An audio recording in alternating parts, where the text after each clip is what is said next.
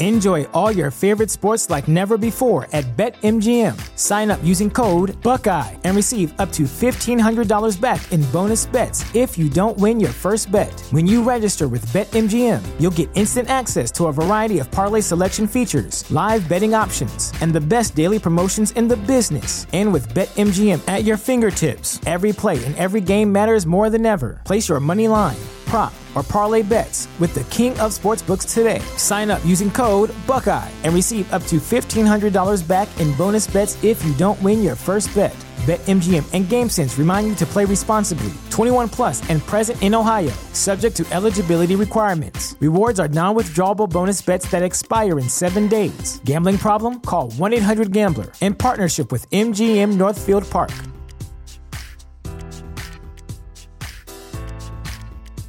At Parker, our purpose is simple. We want to make the world a better place by working more efficiently, by using more sustainable practices, by developing better technologies. We keep moving forward. With each new idea, innovation, and partnership, we're one step closer to fulfilling our purpose every single day. To find out more, visit parker.com/purpose. Parker, engineering your success. Inspirational women are increasingly popular in the news and media, but many go unheard and their stories are never told. Women to Watch with Susan Rocco captures the stories of many women who truly make a difference. Women to Watch is the vehicle for developing new leaders, encouraging younger generations, and in building self esteem for future entrepreneurs. Good afternoon, everyone, and welcome back to another week of Women to Watch here on WWDB Talk 860. My name is Sue Rocco, and I'm thrilled to have a local lady in the studio with me today, and her name is Lisa Peskin. Lisa is the CEO of Business Development University. Welcome to the show. Thank you so much. We're going to be talking all about sales and coaching and consulting and business um, at some point, but as I always do, I want to start to um, with you and get to know a little bit about you and your background and your growing up years in Springfield. Fantastic. Talk about that a little bit, your family and and uh, what those years were like for you. I was very blessed with growing up with an unbelievably loving family. My parents had dealt with a lot of adversity in life, but they always made sure that we grew up with a lot of love and um, fun. We grew up with a lot of fun. Um, in Springfield, I grew up with kids that were exactly like me. Um, we were upper middle class neighborhood, and everything was great up until my dad lost his job after 27 years. And that was a real changing factor for me and growing up. Yeah. What year was that? That was back in the 70s. He worked for a radio station as the controller. And after 27 years, they fired all the top management and hired people for less money. And how old were you when that happened? I was in junior high school at the time. Okay, and and that, but you remember that as being, a, I'm sure, a very stressful and troubling time in the house. Probably. It was. Um, all my friends had a lot more money than I did. They weren't struggling. And I remember one year in particular, um, I was going to overnight camp, and my dad told me he couldn't afford it anymore. Mm. And that was a changing point in my life because I said to myself at the time, I'm never going to be in the situation where I have to tell my kids I can't afford something for them. Wow. It, and did when this was going on, was this something that your parents sat down and and talked to you about, or did they just kind of handle things and and you know pretend everything was okay? They did not pretend everything was okay, um, but they always didn't want me to worry about money. Mm-hmm. But I always did. And so when I'd go shopping with my mom, if I saw something was too expensive, I just tell her I didn't like it. Yeah. Tell me about, um, you mentioned in pr- prior to the show, um, for me, giving me some background information, um, that your mom lost her mom when she was 15. And I'm curious to know how that impacted you. What was it that your mom um, did or said to you that makes that stick out in your in your mind as something that shaped who you are? Well, as I said, both of my parents dealt with a lot of adversity. But my mother was a New Yorker who is a little bit of a Joan Rivers kind of character. And she taught me some great lessons. But one of the lessons was she would say in her Bronx, New York accent, she said, In life, doll, you could laugh or you could cry, but it's better to laugh. And actually, when my dad passed away, he was a double amputee. Um, one year he was in the hospital 151 days, 20 surgeries to remove a piece of his toe, the rest of his toe, the rest of his foot. And my mother would say, Your father and I were going to get a divorce, but I'm going to win. And everybody would say, Why? And she goes, Because your father doesn't have a leg to stand on. Oh my gosh. And that's basically the way we've learned to deal with adversity. My dad would always say he never complained a day in his life, but he would always say, You don't have control of everything that happens to you, but you have control how you handle it. Yeah. And it's my mantra because I thought, as a lot of people did, that growing up, life was going to be once upon a time, live happily ever after. And then we watched Shirley Temple movies and Disney movies, and everything was happy endings. Yeah. But life isn't like that. Right. Life is sometimes more like a whack a mole, where you pick your head up and somebody bops it down, and you pick it up and someone bops it down. And so the way I look at things is you don't have control of all the times that you're getting whacked, but you have control how you handle it and how you proceed. So would you say humor for you is a big, big uh, piece of how you you know cope with with life's adversities? Absolutely. Yeah. Um, it's the way I was taught to deal with adversities. um, when I think about you, and I, I, I knew that from the moment I met you. You're very, you know, bubbly and open. And um, growing up, I think our generation, when things were tough, um, there often was not a lot of discussion or talk about it. Do you d- treat, you know, your own children? You have two children. You have a daughter and a son. And um, you know, when there are those tough times, which there always are, do you find that you're using the same coping uh, with them that that your parents did with you?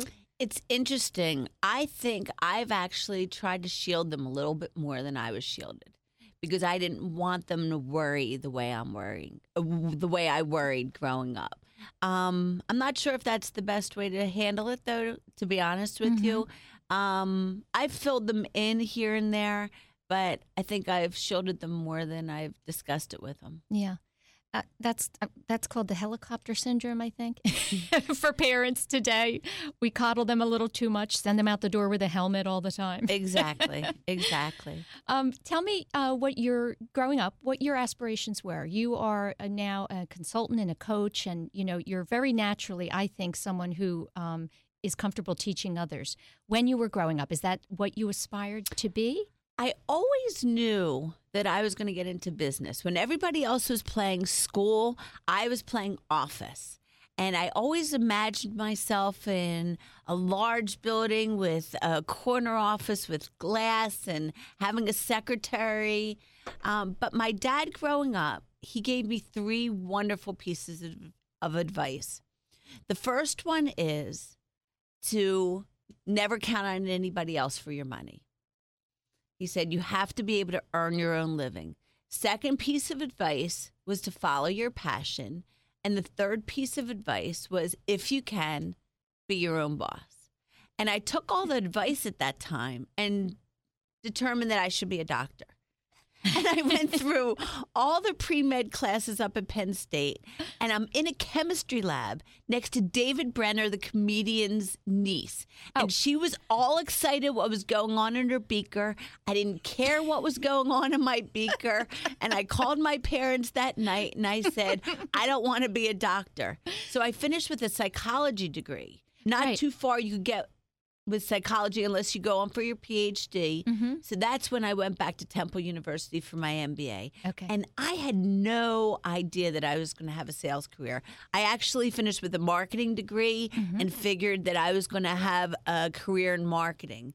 But I did sales for a couple years and I ended up loving it. Yeah. But I always knew that eventually I wanted to have my own business. And after spending 12 years at a corporate America at ADP, I loved what I was doing, but I didn't have the balance in my life. And I had my dad's words in the back of my mind saying, be your own boss, follow your passion. Yeah. And that's why I started my own company in 2003. And then the awesome thing is, I was training in China in 2005, and on the flight over, I met a guy from Procter and Gamble, and he said, "If you could do anything in this world, what would you want to do?" So I had a 14-hour flight, a lot of time to come up with my answer. But the awesome thing is, I landed, and I said, "I'm doing exactly what I want to be doing." And I don't know that many people in this world that could say they're doing exactly what they want to be doing. Yeah, no, that is really a wonderful thing. And sometimes I think, you know, we talk in here about kind of the evolution of, of uh, people in their careers. And, and sometimes, you know, if, if you're discussing that, it makes people think about maybe the passion that I have for something is not what I've been doing. And it makes them turn around and, and you know, look for something else. Um, I think it's interesting that you, at, at one point in your life, you wanted to be a doctor. And then you turned around and, and said, you know, I don't like this at all, and I'm going to go into business and sales. That's a complete, that's a completely different path. Um, but I always think that psychology is a key component to business and sales. Tell me a little bit about how you feel your psychology degree helps you in, in business. Great question. And, and by the way, there was a common theme be, between being a doctor, a psychologist, and doing what I do now. Okay. Because it's all about making an impact on other people and helping people. So whether I'm helping them get healthy or I'm helping them be successful in sales and sales management, it's all about making an impact. And as far as the psychology degree, I think business or life is all about relationships. And it's all about understanding people and understanding their strengths and understanding what you could learn from people and understanding how to properly interact with all different types of personalities. So I think the psychology degree has helped me in doing that because it's all about building relationships. Business is all about relationships one of my questions was what you learned from your you were vice president of sales at ADP. Yes. First of all, how did you land that job? Because that's a big job. That was um, a journey. Um, at ADP, they had weekly quotas, and they would stack rank you week to date, month to date, quarter to date, year to date. And it was you were only as good as your very last week, your very last month, your very last quarter. I started in sales, and actually, my very first year, my one year anniversary at ADP, I quit. I couldn't take the pressure of the job. I was getting in the office, started getting in the office at 7, 6:36, just figuring I'm going to throw time and effort at my efforts, but I never was successful. And I started dreaming about making sales, and I'd wake up and I'd have nothing in my hand. And finally, as I said, on my one year anniversary, I went into my boss's office, I quit, and I got a job with Donnelly Directory. And I convinced myself, since I knew how to draw, I was going to design yellow page ads. And my boss at the time, who next to my parents probably had the most significant impact on my life, said, Donnelly Directory is not the place to go. You stick around three more months. If you're not successful, I'll personally help you find a job. So I took the deal. I no longer worried about sales, and I went from I got to get the sale to I don't care whether I get the sale, got the sale. And he told me a great piece of advice. Focus on doing the right activities right. Don't focus on the results because I was putting so much pressure on my own shoulders that it was actually hurting me. And once that happened, I started selling like a crazy woman. And I finished in the top 8% of 2,000 sales reps that year. Wow. Worked my way up to sales management, had team of the year three years in a row. And then I got promoted to vice president of sales, where I was managing a 40 man sales force with four sales managers reporting into me. Wow. That's a great bit of advice, really, to not not be looking at that that number, but be really paying attention to to the work that you're doing at the moment and doing it as best you can, and those results will come. Is that uh, is that some of the advice you give to your clients? It's huge. Yeah. There's a direct correlation between the activities that we do and the results that we get. And one of my very favorite words in the whole wide world is purposeful. All activities have to be purposeful.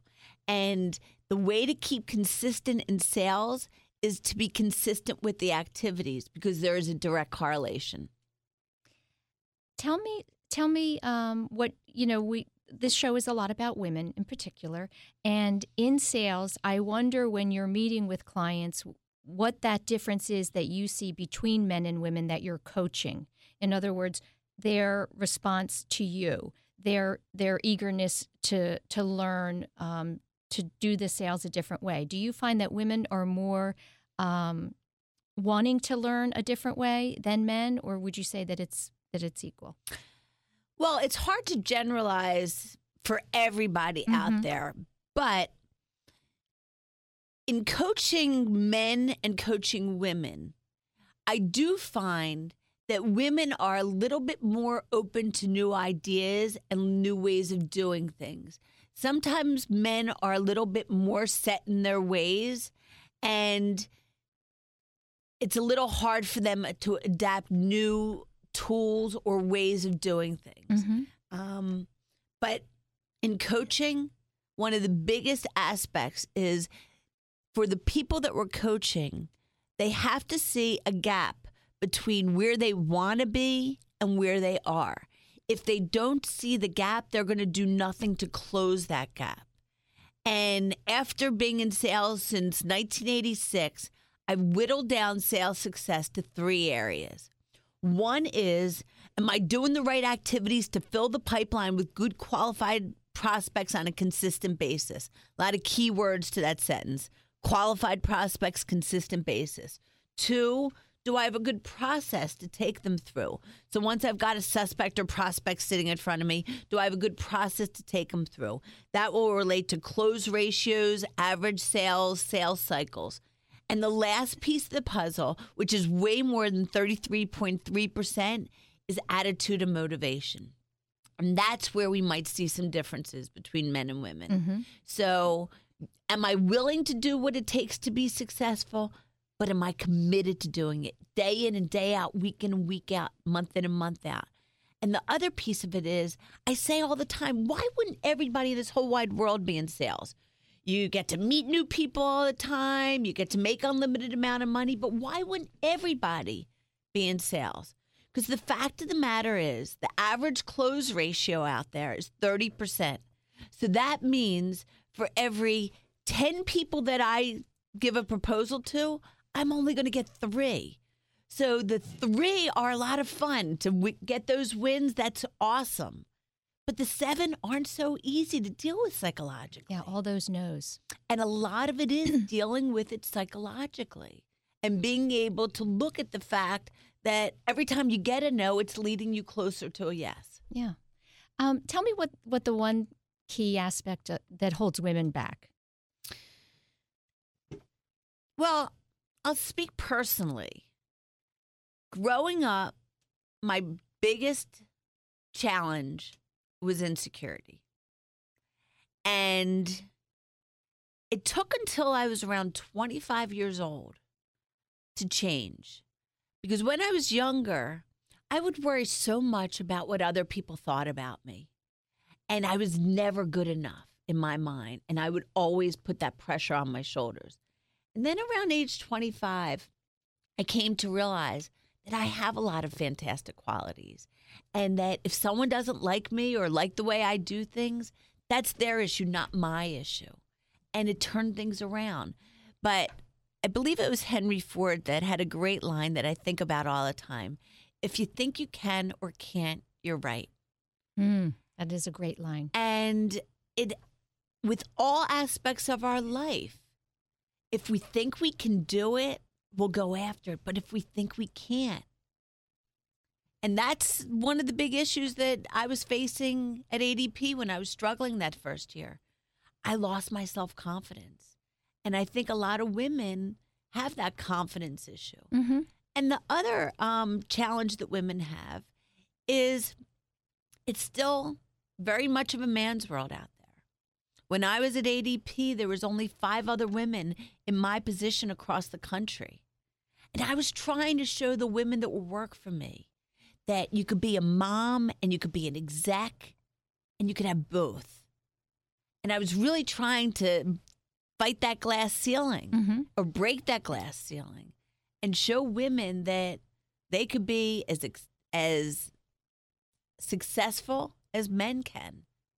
How did you come to that point at 25? Because actually, I think that's pretty young to um, kind of look at yourself in the right way and say, you know, I, I can do um, these these things that I thought I can't. In other words, what was it that really kind of gave you that awareness at the age of 25? I, see it often takes women a lifetime, um, or we still always struggle with it. I guess you know, you never really just come and and and say to yourself, "I can do anything I want in this world." That's a hard place to be. Well, I used to be shy, and you might find that hard to believe, but I used to be really shy. And speaking in front of a room full of people was a great fear of mine. Mm-hmm. So when I was getting my MBA at Temple, I ran for president of the MBA Association. They only had 12 members, so I figured at the very most I'm having to speak in front of 12 people. And by the time I was done, I had 150 members. I'm introducing Ed Rendell, who's a gubernatorial candidate at the time. And it was, it really changed me getting in that leadership role and um, really growing an organization.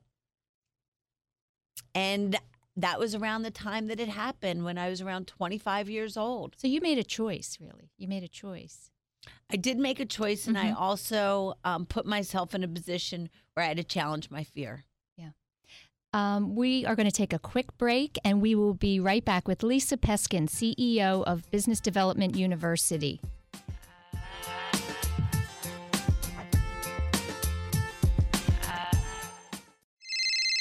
Hello? Hi, Kelly. It's Sue. Are you and Joe going to the kids' game after school today? No, we are stuck in traffic again on our way to the hospital for Joe's IVIG infusion. As usual, we will be at the hospital all day and won't be home in time. This is really becoming a problem with our work and family commitments. Hey, my friend's son receives his infusions at home with Walgreens. You know, they are not just a retail pharmacy. Walgreens has a national home infusion program. He used to miss school, but now the Walgreens nurses see him at home after school. Wow! Infusions in the comfort of our own home? Yes, Walgreens expert infusion nurses and pharmacists are available 24 7 to provide safe, one on one clinical support around your schedule. Talk to your doctor and call Walgreens Infusion Services at 877 974 4844 or go to womentowatch.net for complete details. We will, if we ever get out of this traffic. Hardy har har. We can't wait to have these infusions at home with Walgreens. Thanks. Be well. Have you ever wondered about the magic of Paris? Traveled there before? You haven't experienced Paris until you've traveled with us. I'm Chloe Johnson, the owner of CJ Tours. I became hooked on the mystique of all things Parisian after just one visit to the City of Light. CJ Tours, a travel, fashion, and products company, provides an experience unlike any other when it comes to exploring the hidden gems of Paris. We connect you with boutiques off the beaten path. We provide the opportunity to go behind the scenes with some of the most celebrated designers Paris has to offer. You can even purchase one of a kind French pieces as mementos of your trip, or ask us to source that special piece just for you. CJ Tours and our unique products are designed to provide that Parisian je ne sais quoi and allow you to experience Paris like never before. To learn more, contact me at Chloe Johnston at cjshoppingtours.com or simply visit chloejohnston.com for more information. Are you looking for assistance with your IT demands? Would you like to know that the people you hire have your best interest at heart? InSource is one of the region's most distinguished and fastest growing technology firms in the Philadelphia area. Their only concern is to deliver your business long term success to avoid reacting to daily crisis. Recognized as a top employer of IT consultants, they thrive on helping their clients exceed expectations. InSource delivers reliable and effective solutions to the technology needs of both small and large businesses as well as nonprofits and does so with the goals of your business in mind. With over a decade of recognized success, InSource provides its clients with both IT staffing needs as well as putting highly qualified project teams together. InSource is also a partner of ServiceNow, the fastest growing software company in the country. Contact InSource today at 610 592 0800 or visit their website at insourcenow.com to find the quality help you need. When you are shopping, do you chuckle at the one size fits all tags?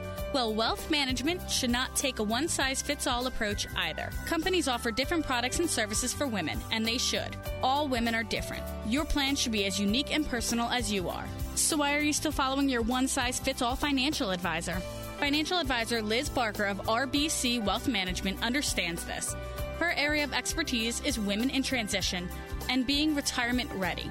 Call Liz Barker, financial advisor at RBC Wealth Management at 484 530 2806. Again, that number is 484 530 2806 or visit her online at www.lizbarker.com to schedule your complimentary custom wealth management plan today. RBC Wealth Management, a division of RBC Capital Markets, LLC, member NYSE, FINRA, SIPC.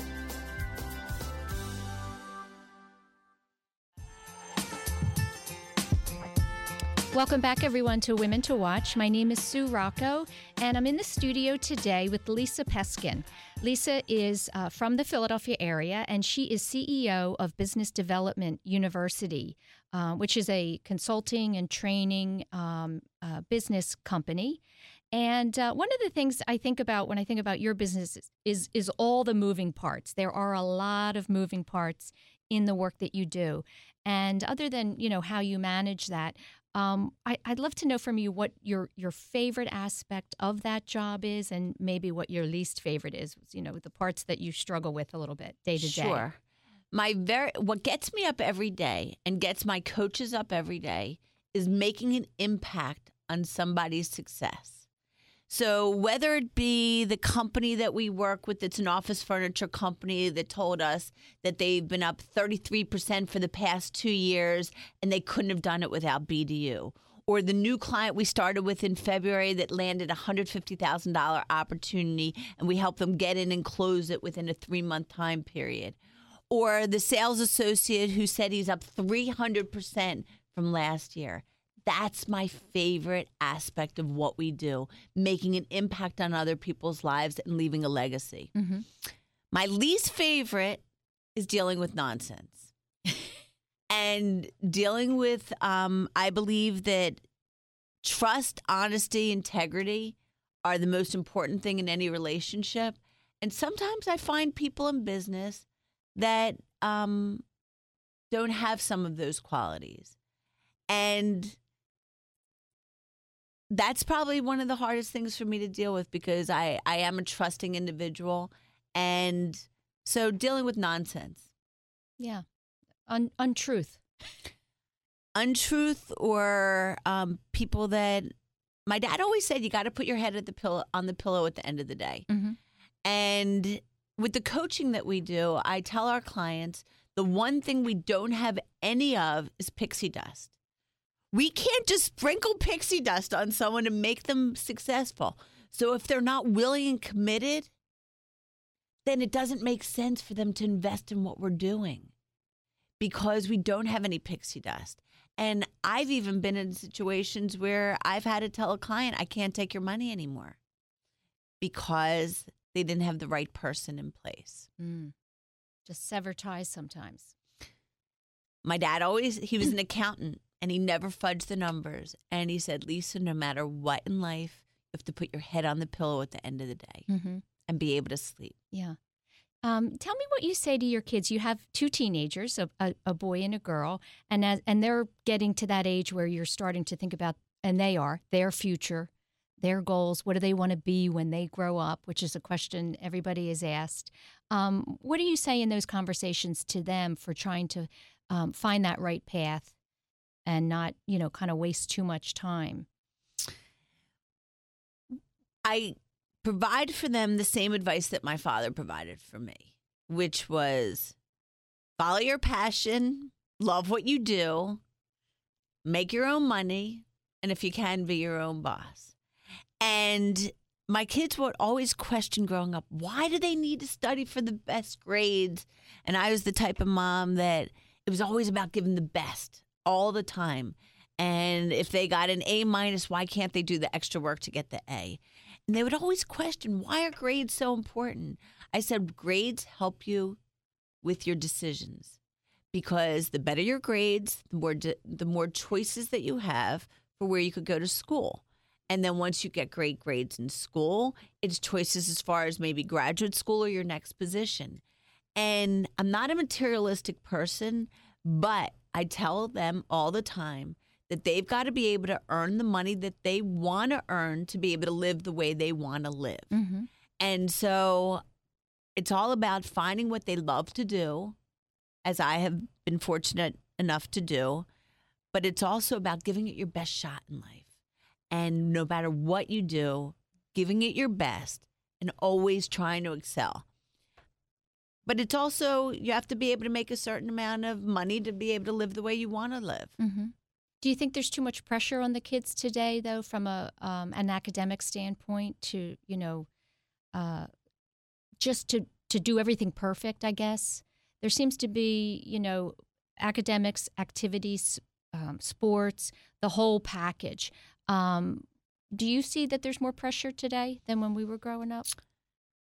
There may be just because there's more activities, but what I try to teach my kids is balance give life your best shot at all times, no matter what you're doing. And um, I think that there should be a certain amount of pressure on them. Mm-hmm. Um, Generation X and Y's are a little bit different. And back in the day, if you told me I need to do this, this, and this, I'm doing it. Their motivations are a little bit different. Mm-hmm. And I always said to my kids, I don't care how well you do, I care how well you try. And that was their message growing up. If you give it your best shot and you get a B on a paper, at least you give it your best shot. But it's a crappy feeling if you know you didn't do well, but you know you didn't give it the best shot. Yeah. T- tell me, this is one of my favorite questions. What would you say to your 16 year old self, or 17 or 19, if you could, you know, look back and say one thing uh, that you've learned? What would that be? Well, in my particular case, I feel like I spent two years learning all the pre med stuff, and I wish I could take that and have focused on business right away. So I would say make sure that the path that you're wanting to take is what you truly want, and you're taking it for the right reasons as opposed to trying to please other people or because some other people have done it. Figure out your own path and what gets you up every day. Yeah. That's one of the biggest things I think for young girls and women is is looking around at what everybody else is doing. Um, we spoke before the show a little bit about you know life being a journey and how everything that we do is always an opportunity to learn. And you used an example about a ball of clay that I really like. I wonder if you can share that with the listeners. Well, growing up, as I mentioned before, I grew up with a lot of the kids that were my same religion and the same um, background that I had. And whenever I'd meet new people growing up, I would look at what I didn't like or what was different about them. And then my mom and dad let me go down the shore for the summer back in 1978. And all of a sudden, I'm meeting all different types of people. And I remember the paradigm shift in the way I thought at the time. And instead of looking at what was different or that I didn't like, I learned to look at what was wonderful and what I could learn from somebody. And so I did develop my lump of clay theory in life, which is everybody starts off life as a lump of clay. And every person that you meet and every experience that you have shapes you into who you are. So now it's a matter of when I meet somebody, I'm trying to figure out what I can learn from them mm-hmm. and how they can positively influence my lump of clay. And oftentimes, when I finish a speaking engagement, I end up with my life of lump of clay theory. And I say, my goal today was to make a little indentation on your lump of clay, mm-hmm. just to make a little impact that is going to help you with the way you think or the way you behave or the success that you have. Yeah. That's a wonderful example. It's such a visual of how, you know, we're always changing and we should never think that, you know, we've gotten there and, and have it all figured out. I think for young girls especially, um, what do you think that, that in today's world with um you know social media it's a, it's something we did not certainly did not have growing up. And it allows kids to um, put out into the universe uh, messages and things about themselves to such a large number of people. I think that can be burdensome sometimes. Um, what do you how do you see that affecting your own kids for example? Do you think it's a good thing? Do you think it's not so good or does it have both? I wish that I had limited the screen time, the TV time um, with my kids growing up because I see that that device is in their hands incessantly. Mm-hmm. And I'll often see a room full of girls that are sitting there texting each other within the same room instead of communicating. yes They're texting. So, what I teach my kids is anything you put out there is there forever. And you have to be really careful because there's a lot of negatives that could come from posting things that are inappropriate that could not only affect you now in life, but could affect the future when you're trying to get a job. mm-hmm. I try to teach my kids to be able to communicate with other people face to face and not just through social media or texting. And I think that's one of the key things. We all have that, and even in our lives, we have our emails, we've got LinkedIn, we've got Twitter, we've got Facebook. And literally, you could spend all your time just bouncing around all of that. yes But no matter what, it's still about relationships. Mhm. It's still about people. And so, what I try to teach my kids is being able to be straightforward, have good conversations. Because a lot of the times in business, when there's a breakdown, it's a breakdown in communication. Yeah. Tell me what's th- there's a lot of companies out there that are doing um, coaching, consulting, and training. What is it about BDU that makes you different from the other ones? I think what makes us different from other consulting companies is our results orientation. So I believe that it's not about having people well trained or well coached. It's are we making an impact on the results? And whenever we start an engagement with an individual or a company, we begin, as Stephen Covey said, we begin with the end in mind. So it is all about if we're sitting here a year from now and you said, wow, BDU's made such a huge impact on my company. We're very successful. We're exactly where we want to be. What does that look like? What are we going to be high fiving each other all over the place in a year from now?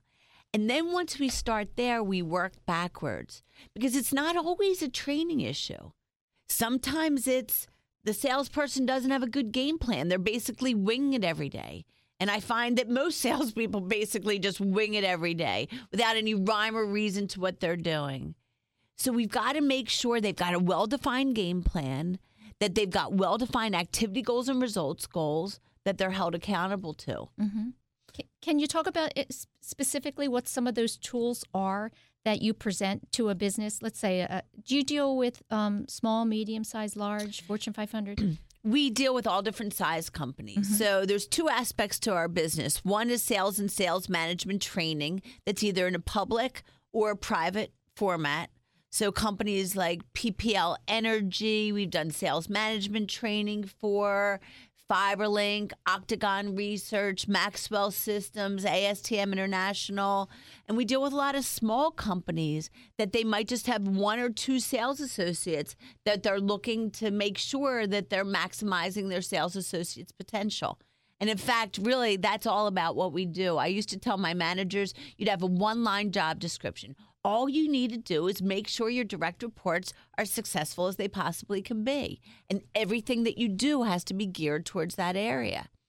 So one of the first things we do when we engage with a client is making sure they've got a well defined game plan. We provide them tools to really analyze where their business has come from in the past. Because when we develop a game plan, just like a football coach is who is putting together a game plan for the game, they look at past tapes and what happened with the teams in the past. We analyze their business. And oftentimes, just coming up with that well defined game plan is going to be the difference between them hitting their numbers and blowing away their numbers.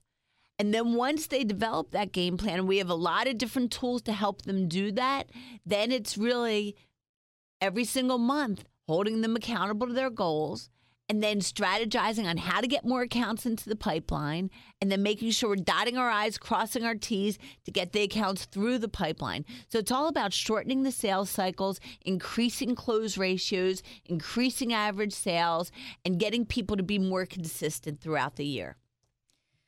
Some of that stuff I didn't understand, and some I did. Okay. But as I'm listening, I'm wondering, you know, a lot of times, you know, you you know what works, and you and you do present those tools and everything and the strategies, and but what happens when you when you're up against personalities because I'm I know you know this when you go into some companies and businesses a lot of what's holding them back from success is not necessarily the strategies but the different personalities that aren't quite meshing what do you do with in those situations? Well, that's a great question because I made a huge mistake in my first year as a sales manager. I wanted everyone to be little Lisa Peskins. I wanted them to have my same motivation, my same work ethic, be nice, do things the way I did it, have my same attitude.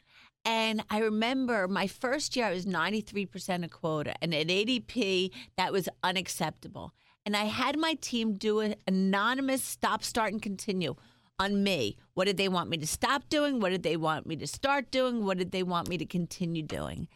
And I still have those three pieces of paper back from 1986 or 1996, I should say, that um, are great reminders for me. And what I realized is you can't manage salespeople in a cookie cutter mode you have to understand that every individual has strengths and what I call areas of opportunity.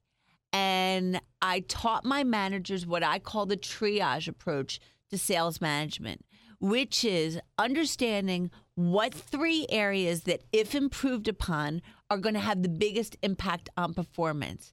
And we work on those three areas. And with each individual that you're working with, it's different triage areas. So it is one thing dealing with personalities.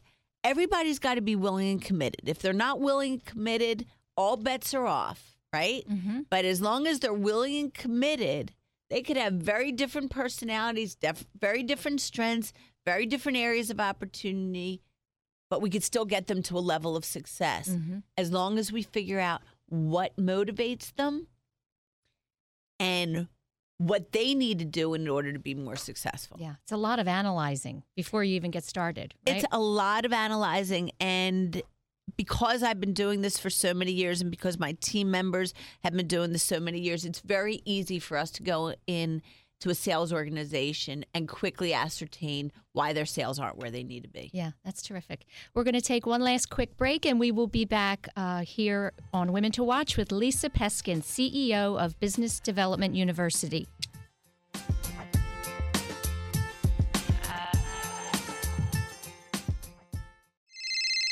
Hello? Hi, Kelly. It's Sue. Are you and Joe going to the kids' game after school today?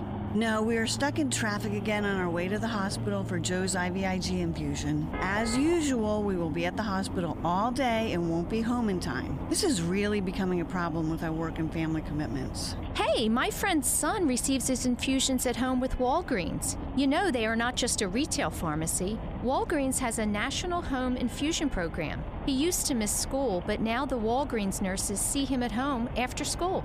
Wow! Infusions in the comfort of our own home? Yes. Walgreens expert infusion nurses and pharmacists are available 24 7 to provide safe, one on one clinical support around your schedule. Talk to your doctor and call Walgreens Infusion Services at 877 974 4844 or go to womentowatch.net for complete details. We will, if we ever get out of this traffic. Hardy har har. We can't wait to have these infusions at home with Walgreens. Thanks. Be well. Are you looking for assistance with your IT demands? Would you like to know that the people you hire have your best interest at heart?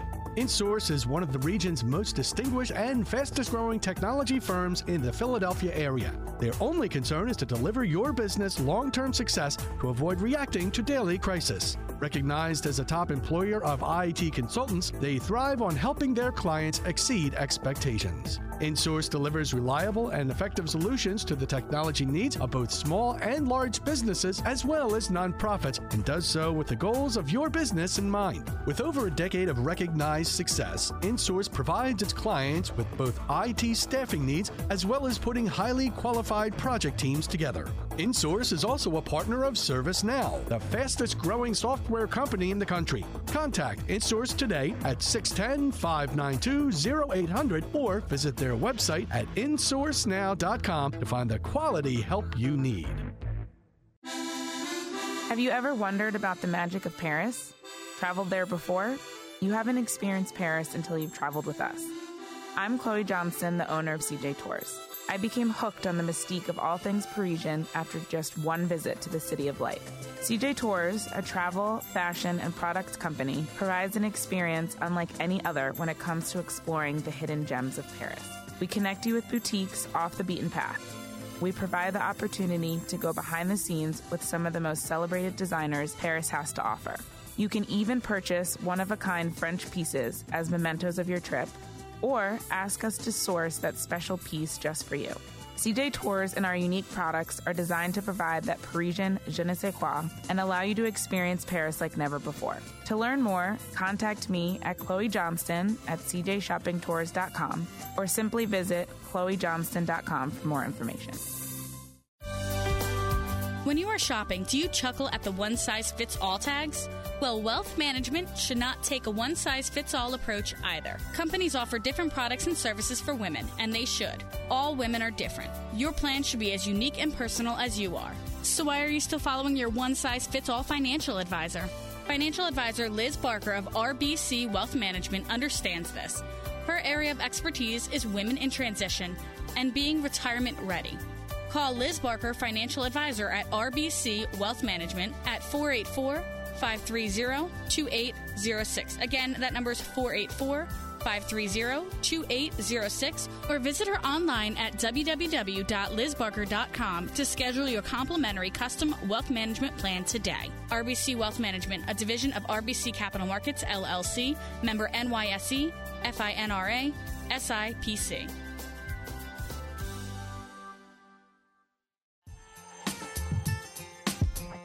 Welcome back, everyone, to Women to Watch. I am in the studio today with Lisa Peskin, who is CEO of Business Development University. And Lisa is a Philadelphia native. She is from the area, and she goes into all different size companies and, and helps with their bottom line, basically, in sales. Um, I think it's important to talk about what exactly some of the tools are that you use to help motivate salespeople because often that is really what is holding back um, the bottom line is is that lack of motivation. Interesting question. And as i said before more than 33.3% of a sales success is going to be attitude and motivation. What i learned in my eight years of sales management in corporate america before i started my own business was that different things motivate different people. And I made a bad assumption as a sales manager. I assumed that everybody cares about being number one. All I wanted at ADP was at the end of the month for them to give me my plaque and say I beat the other 39 salespeople. And after accumulating over 100 plaques, I came to realize that not everybody cares about being number one. Some people, it's making X amount of money. Some people, it's getting promoted to X. Some people, it is being number one. And some people, it's they want more balance and quality of life. Mm-hmm. And so, in working with any individual, it's really critical to understand what gets them out of bed every day and to manage people individually, understanding what their key motivators are. That's a great question. A, a very good opening question to ask someone is what motivates you every day in, in what you do? Or it could either either be asked in an open-ended way like that, or it could say, if I gave you the choice between being number one, making X amount of money, getting promoted to X or something else, understanding that they're not mutually exclusive, what's your biggest motivator? Mm-hmm. So that's about motivating individuals, understanding what their short term goals are, where their long term goals are, and their individual personalities. Now, motivating teams is a little bit different. Mm-hmm. And I'll never forget a pivotal point as a sales manager where I didn't see my team working together towards a common goal. They were all going after their individual quotas, but they weren't going after the team goal. So I created a thermometer that looked like a United Way thermometer, and I, I put it outside my door. And I drew lines on the thermometer. Each line represented $1,000 in sales. And then I put the team goal at 110% of quota. Everybody had their own color, and they every time they made a sale, they got to color in the amount for that sale. So they obviously wanted to see more of their own color on this particular chart. And I said to the team that was a bunch of 25 to 30 year olds at the time, if we hit the team number, I'm going to take you out for a lunch and you could buy every appetizer and eat as much as you possibly want. Every month, it was a new chart. So in April, it was a big umbrella with raindrops representing the dollars. That year, I made 10 out of my 12 months. And what happened was the dynamic changed. So the individuals not only cared about their own number, they wanted to contribute to the team number. So there was no sandbagging anymore. And it wasn't something I came up with. I asked them what they wanted. So by doing that, I got immediate buy in. So structured incentives and recognition programs are fantastic.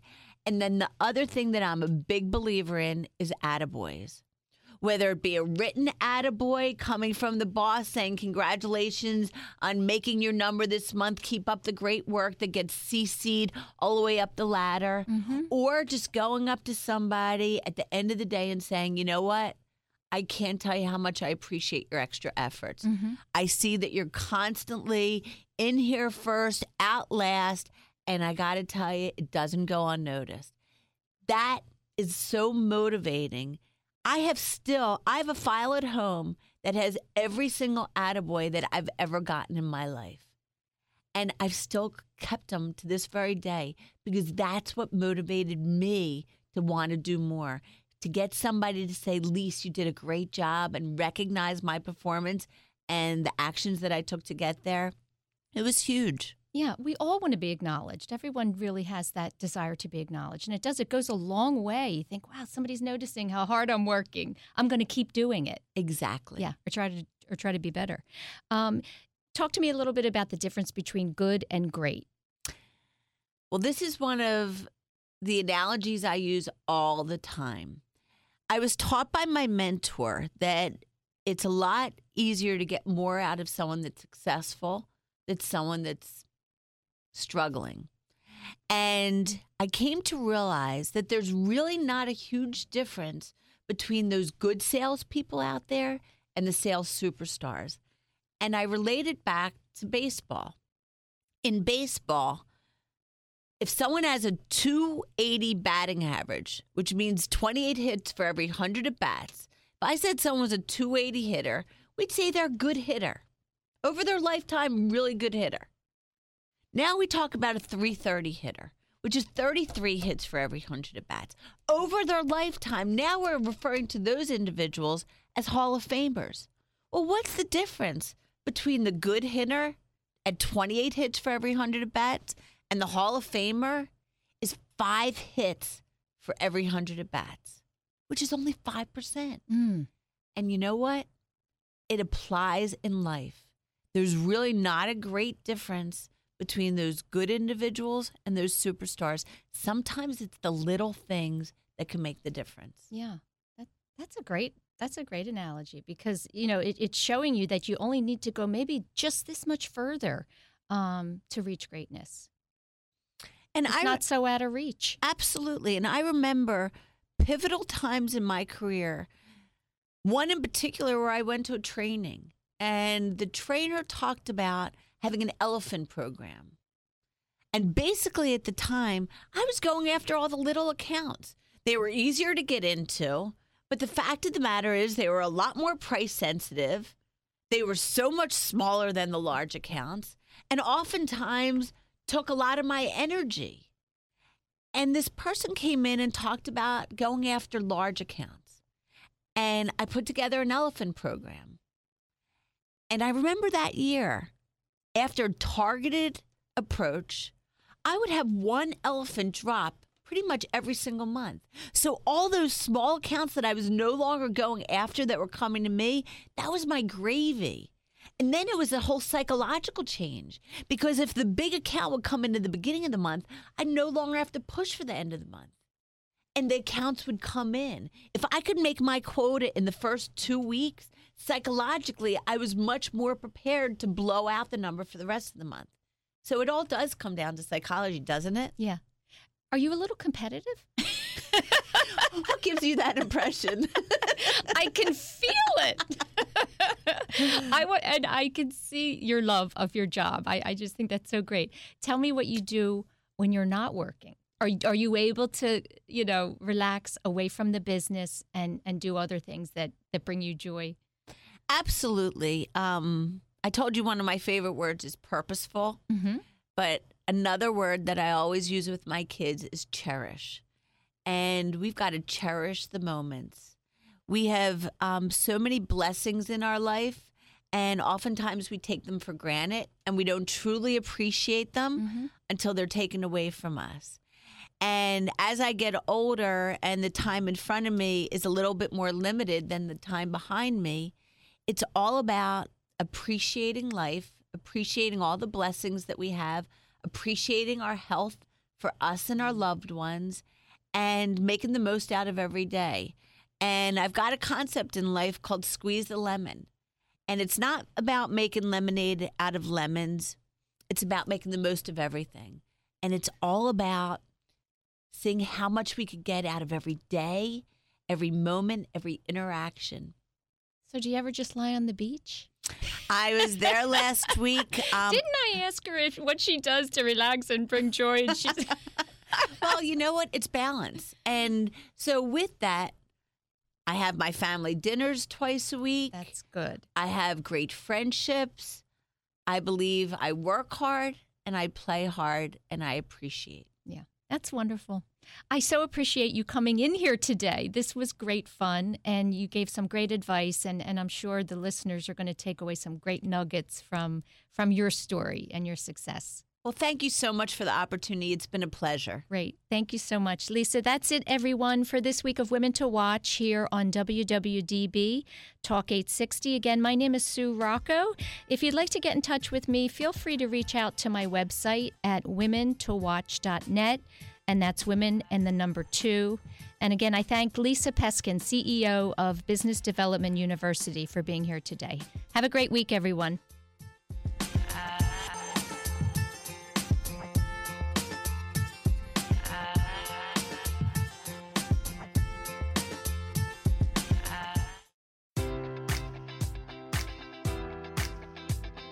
Enjoy all your favorite sports like never before at BetMGM. Sign up using code Buckeye and receive up to $1,500 back in bonus bets if you don't win your first bet. When you register with BetMGM, you'll get instant access to a variety of parlay selection features, live betting options, and the best daily promotions in the business. And with BetMGM at your fingertips, every play and every game matters more than ever. Place your money line prop, or parlay bets with the king of sportsbooks today. Sign up using code Buckeye and receive up to $1,500 back in bonus bets if you don't win your first bet. BetMGM and GameSense remind you to play responsibly. 21 plus and present in Ohio, subject to eligibility requirements. Rewards are non withdrawable bonus bets that expire in seven days. Gambling problem? Call 1 800 Gambler in partnership with MGM Northfield Park.